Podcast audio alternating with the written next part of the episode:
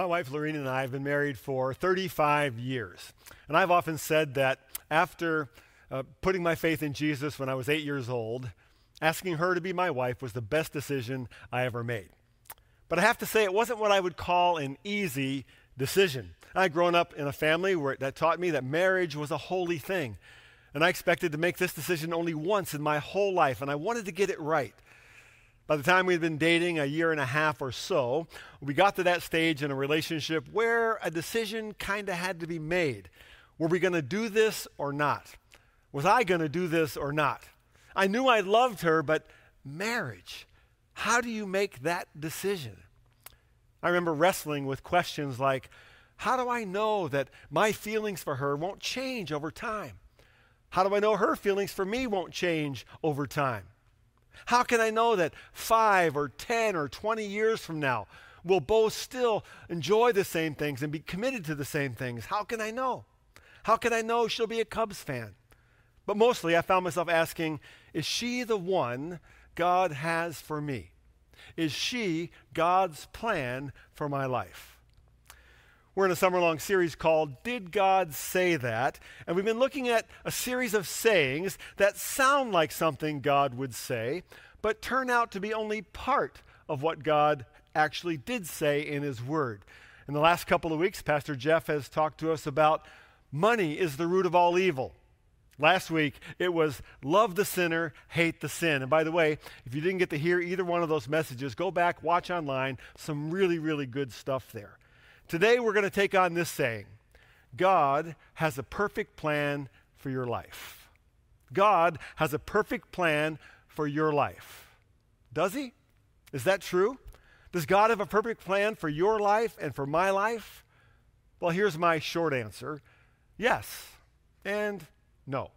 Let me try to explain. Now, throughout the Bible, it's true that we find verses like this Psalm 139. Your eyes saw my unformed body. All the days ordained for me were written in your book before one of them came to be. Now that sounds like God has a plan. Or a more familiar verse, Jeremiah 29 11. For I know the plans I have for you, declares the Lord plans to prosper you and not to harm you, plans to give you a hope and a future. Now, even though that promise is for the people of ancient Israel and not necessarily for us, it certainly does sound like God has a plan. But I actually want to begin in another place today. I want to begin with an obscure verse that's tucked way back in the Old Testament book of Deuteronomy. Actually, I don't think I'd ever studied this verse before I started working on this particular sermon. So here it is Deuteronomy chapter 29, verse 29.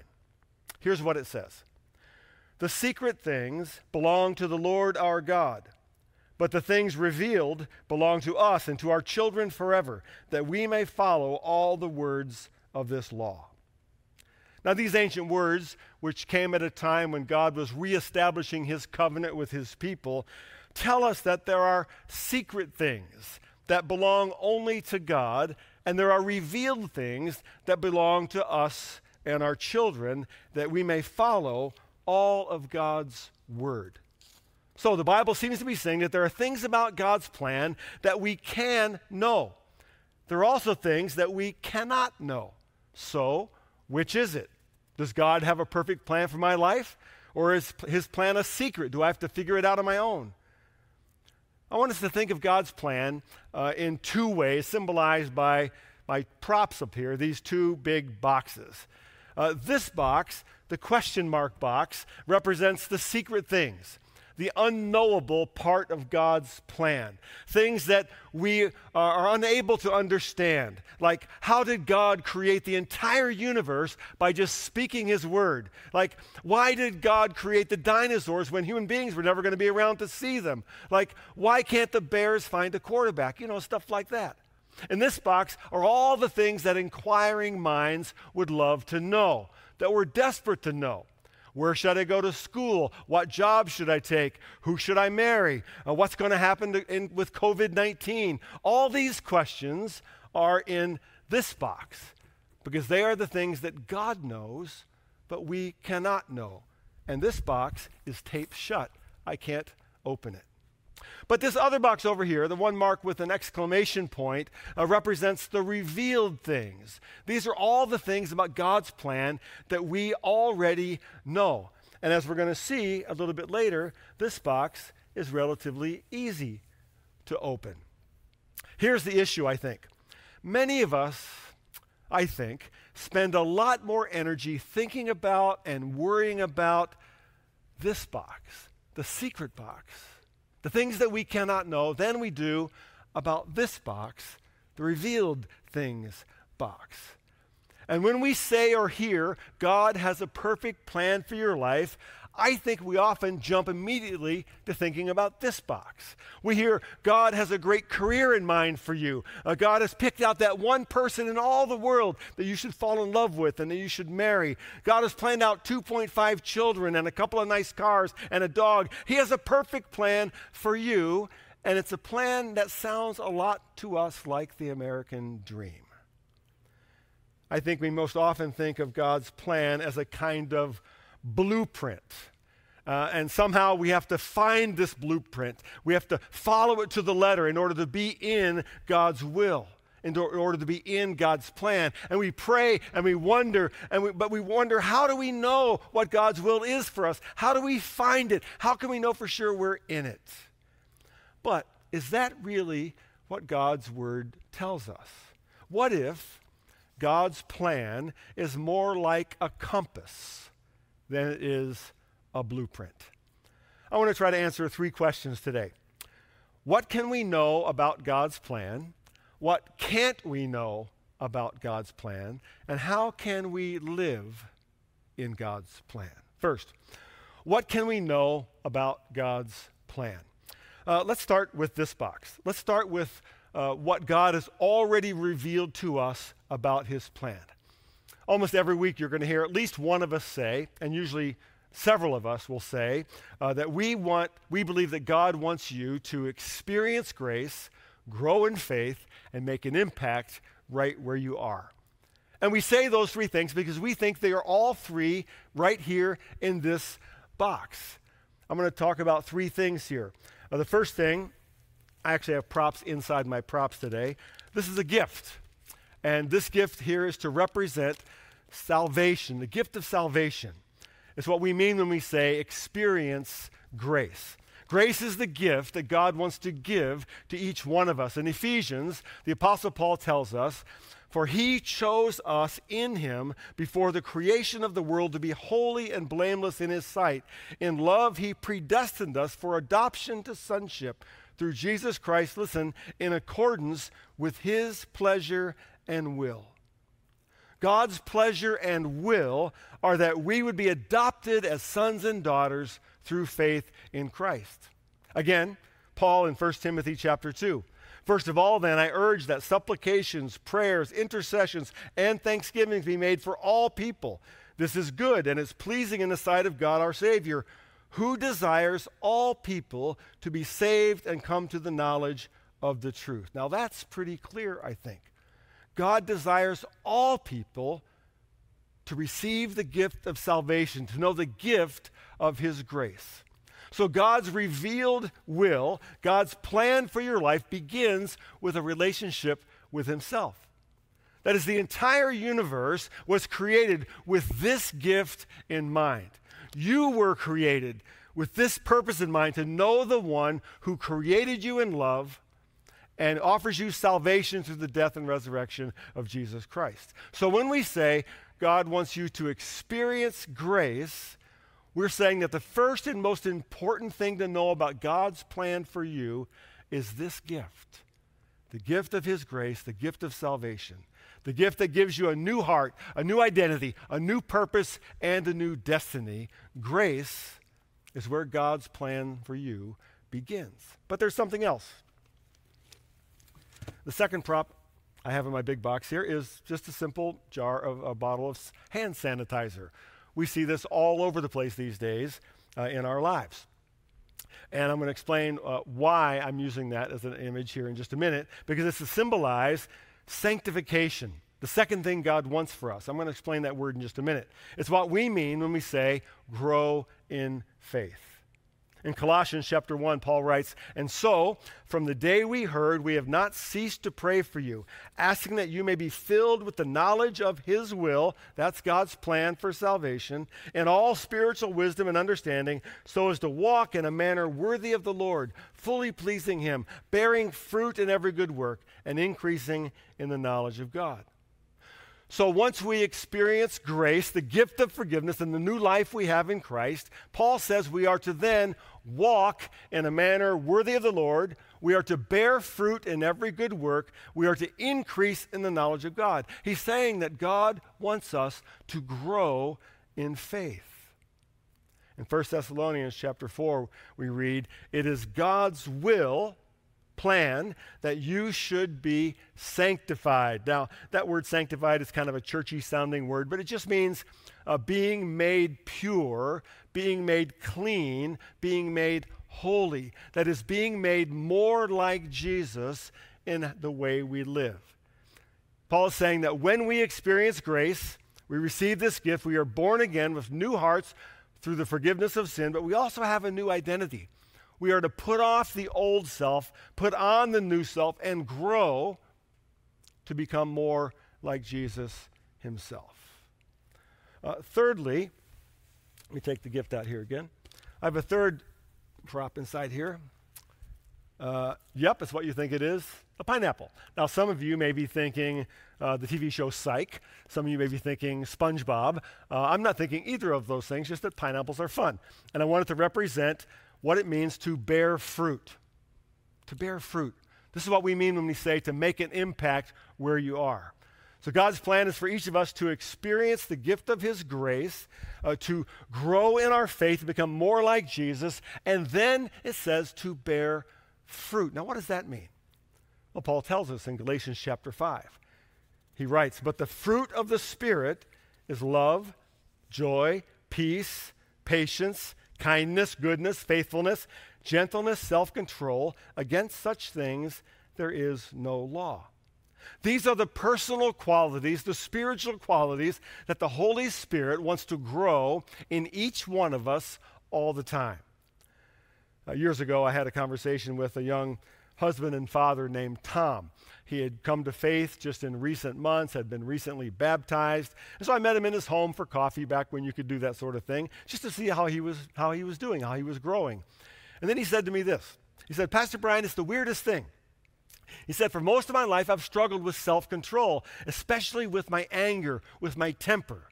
But these last few months, I've noticed that I've just been way more patient than ever before.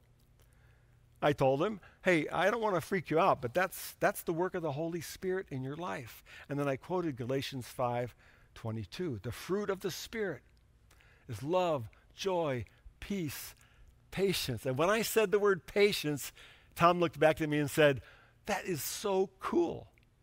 Yes, it is. And all this is in this box, the revealed things box. But there's a lot more, too.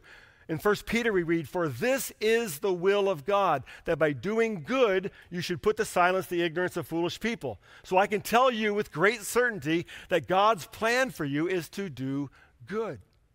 In 1 Thessalonians 5, we read, Give thanks in all circumstances, for this is the will of God in Christ Jesus for you. I can tell you with great certainty that God's plan for you is that you be thankful.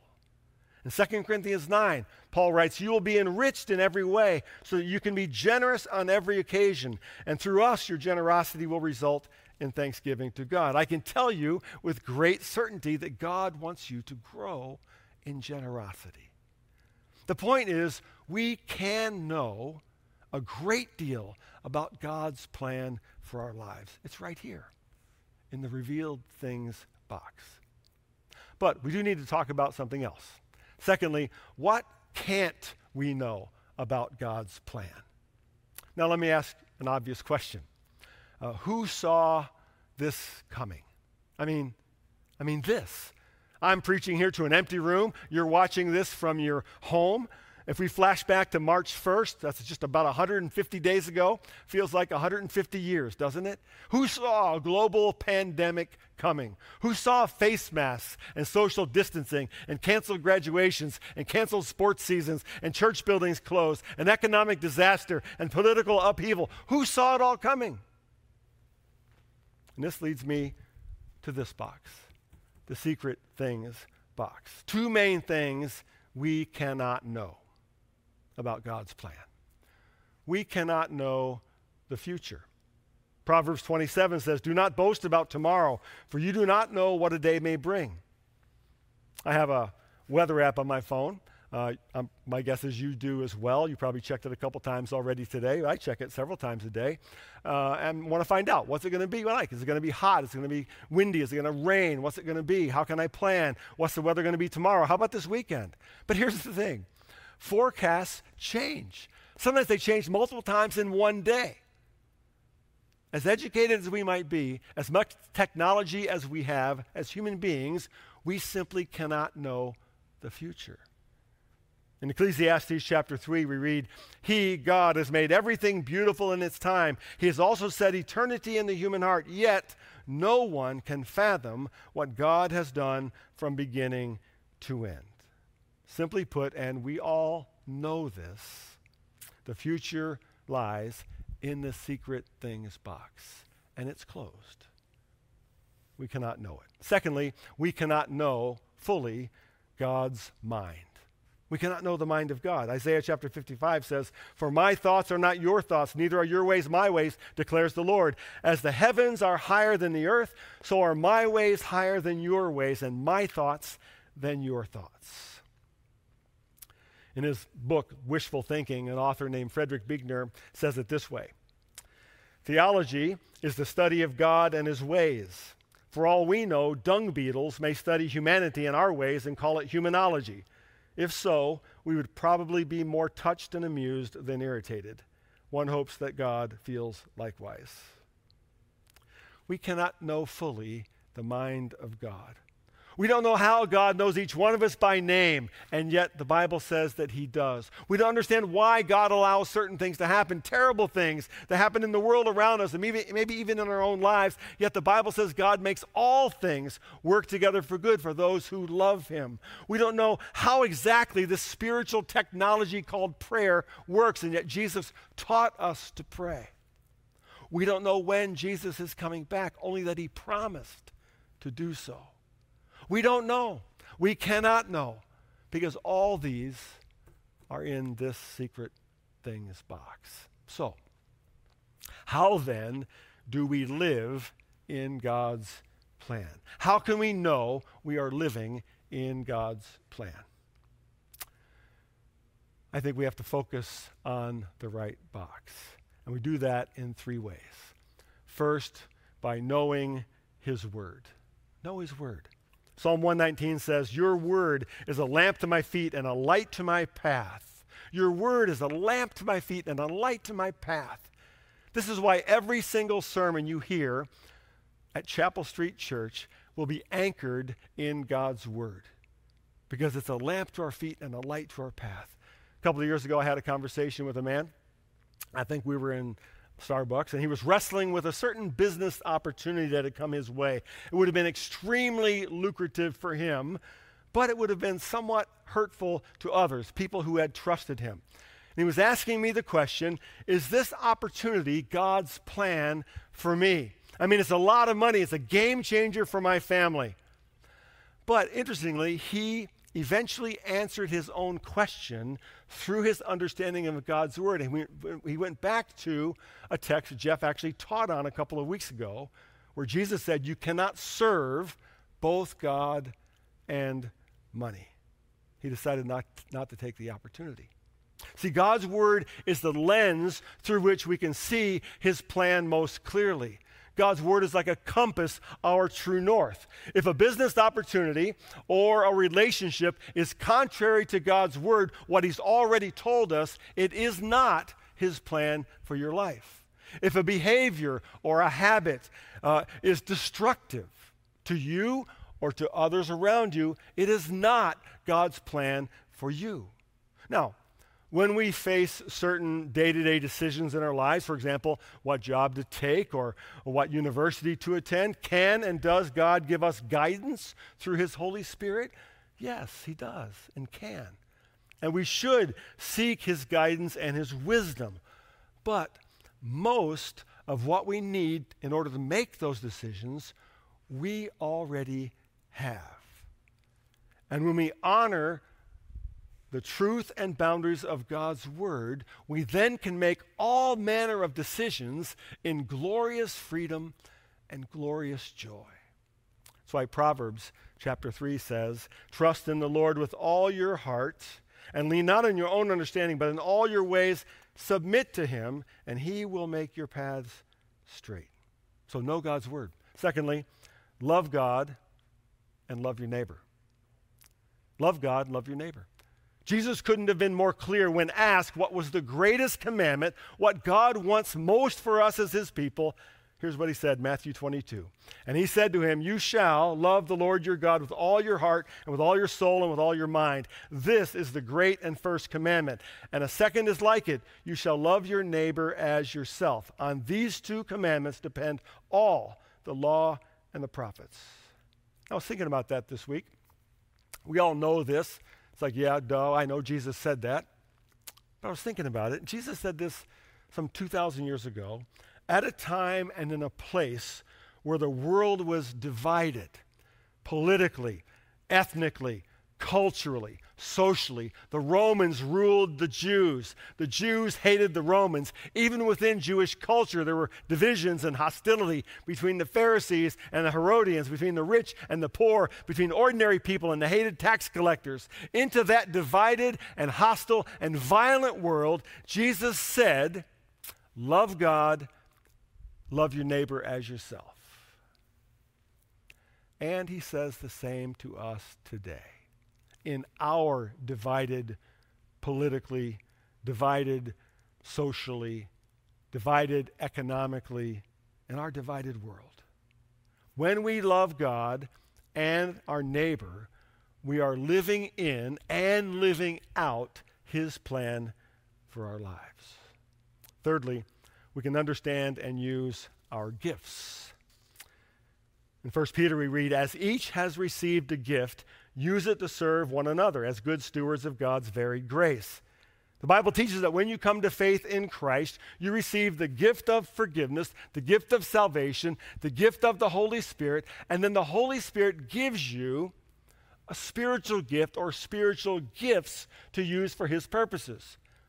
Paul writes in Ephesians chapter 2 For we are God's handiwork, created in Christ Jesus to do good works, which God prepared in advance for us to do.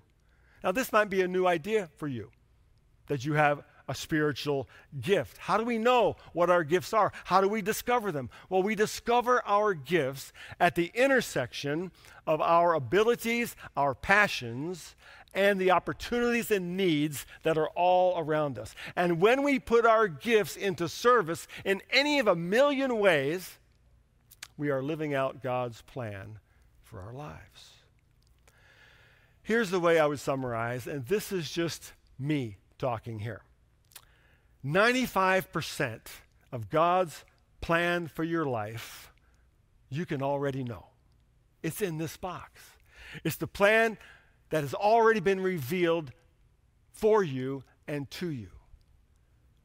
5% of it is over here in the secret things box. Eh, but we can't know what's in this box. It's unavailable to us. But here's the thing when we focus on this box, when we receive God, the gift of God's grace, when we apply ourselves to growing in our faith, to sanctification, becoming like Jesus, when we bear fruit by using our gifts in His service, then the things in this box we can leave to God.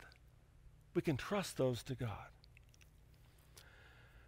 right during that time, when I was wrestling with the decision of marriage, uh, I happened to join a short term mission trip to South America. At one point on that trip, our team was in uh, a village in a very rural part of Bolivia, which felt like it was 10,000 miles from anywhere. And late one night while there, I, I took a walk to try to see uh, the Southern Cross, which is a constellation of stars only visible from uh, the southern hemisphere.